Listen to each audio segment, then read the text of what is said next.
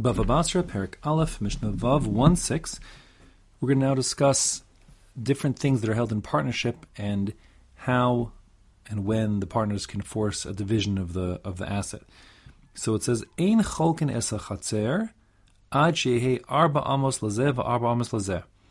If the two partners want to divide up their courtyard, they can't force one another to divide it up, putting a wall between the middle of the two of them unless there is literally four amos for each of them. Now, what this is talking about, back in the first Mishnah of the perek, we had said if they want to divide, then they can divide even a small courtyard. But here we're forcing them to someone to divide the courtyard. That requires that each of the two parties has enough space to be functional.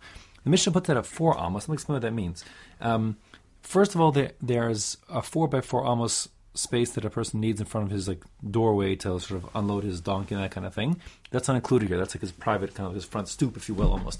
Then there's the common area called the chatzer, and a person needs that to do his cooking and making stuff, cleaning stuff. So that is another four uh, almost, meaning four by four amos that a person requires, which means that if the total area of the chatzer isn't four times the size of 4x4 amos. If 4x4 amos is 16 amos, that means 64 amos total. It's not going to be big enough because each person needs to get like two 4 amos areas, one for a total of 8x4, in other words, okay? Uh, because it's the 4x4 in front of his stoop plus 4x4 more. So that's what it means over here. If you haven't got a total of, let's say, 64 square amos in total, including the stoops, you can't force your neighbor to divide the place in half because then it won't be functional. Velo sada achihe ba tisha kabin tisha kabin same goes if you are partners and you own a field together and you want to go your separate ways. So the field is too small to be functional to have fields. You can't force your neighbor to divide it. How big does the field have to be that it's still functional if it's half the size? Says the Mishnah, Tisha Kabin. Now, this is a strange measurement. A kav is a measure of volume, basically two liters, okay? Half a gallon. So, um, the usual measure um, for kav, therefore, is a volumetric measure. It's about some, how much capacity, how much three dimensionals, three dimensional space. But uh, we're talking about two dimensions area of a field. So the idea here is how much field do you need to plant nine kav worth of seeds, like wheat kernels? So the standard measure for area is called a base saw. A saw is also a volumetric measurement. It's six kabin. Okay, you think it was two a six pack of two liter bottles. Okay, that's how much a saw is. So a base saw is an area that's 50 by 50 amos, um, and therefore, and that's for that would be six kav because six kav per saw. So nine kabin, like our machine would be one and a half base saw. So we're talking like 3,750 square amos. That's something like around a thousand square meters. That's a dunam in, in Israel, or like say roughly 10,000 square feet. That's more familiar for you. It's roughly the size of say an Olympic swimming pool, or um, say like you know three tennis courts or four doubles tennis courts just inside the lines, that kind of amount of space. So that's much space you need because less than that is not going to be uh, economically sensible for growing grains. Rabbi Omer ad sheheba tishas chatzai kabin lezeh tishas chatzai kabin lezeh. Rabbi says all you need is half that amount, so that but we would say four and a half kabin to each of the two um, parties. Uh, the reason why is because where Rabbi Yehuda lived, the ground was very fertile, and therefore it made sense even in a relatively small area. But they're not really arguing. The point is it has to be economically sensible.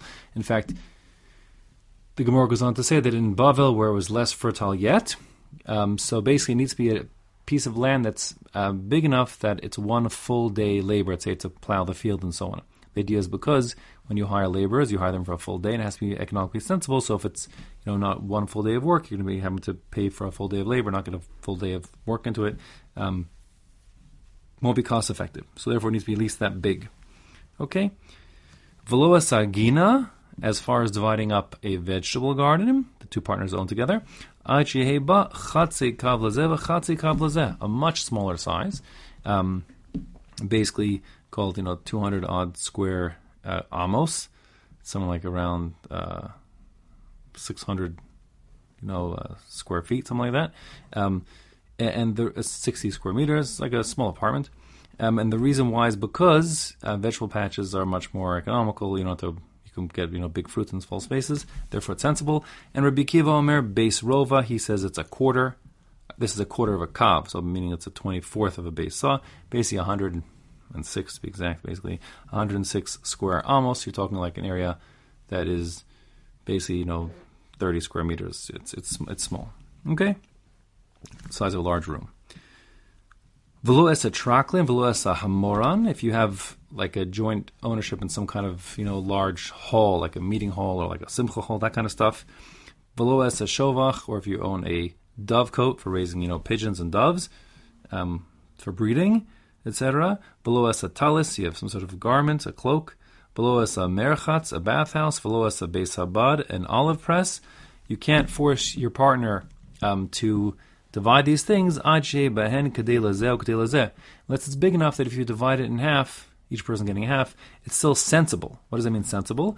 Ze'aklal says the Mishnah. The, the point is, the principle is kol. If you would divide it into two, ushmo alav and it's still called the same name, then a cholkin. You could then divide it. Vim lav in cholkin. If not, then you can't divide it. Meaning, let's say you have a, a bathhouse, but you know it has two mikvahs in it. So if each person you know takes half, each person still has one mikvah. You can still call it a bathhouse. But uh, you know if you take a if you take a, a if it's just got one mikvah and you cut it in half, what's it going to be? Two half mikvahs is nothing. Or similarly, you know, if you have a talus, so if you if the talus that's big enough to be a talus, but if you cut in half, it just becomes now a scarf so then it's not a talus anymore, that would be too small. So the Mishnah is saying here, if you can't force the person um, to divide it, then you can't, it's too small. So in practice, what are we saying? If something is big enough that you could divide in half, then you can go to Din and force the splitting of the acid. If it's too small to be divided in half because it's not functional in half, like the field is too small or the bathhouse, or whatever it is, so then there's a general principle that we learn over here. It's called gud or agud, which means essentially either you take the whole thing or I'll take the whole thing. So what happens is they set a price. They say, listen, I say that this talus is worth 100, so either give me 50 or I'll give you 50. Meaning, either give me 50 and uh, and you can have the whole thing, or I'll give you 50 and you can have the whole thing, but it's not going to work that we're going to function together anymore. So you can force that, and then the other person has his choice. He can either take the whole thing or pay for half based on the price that was set.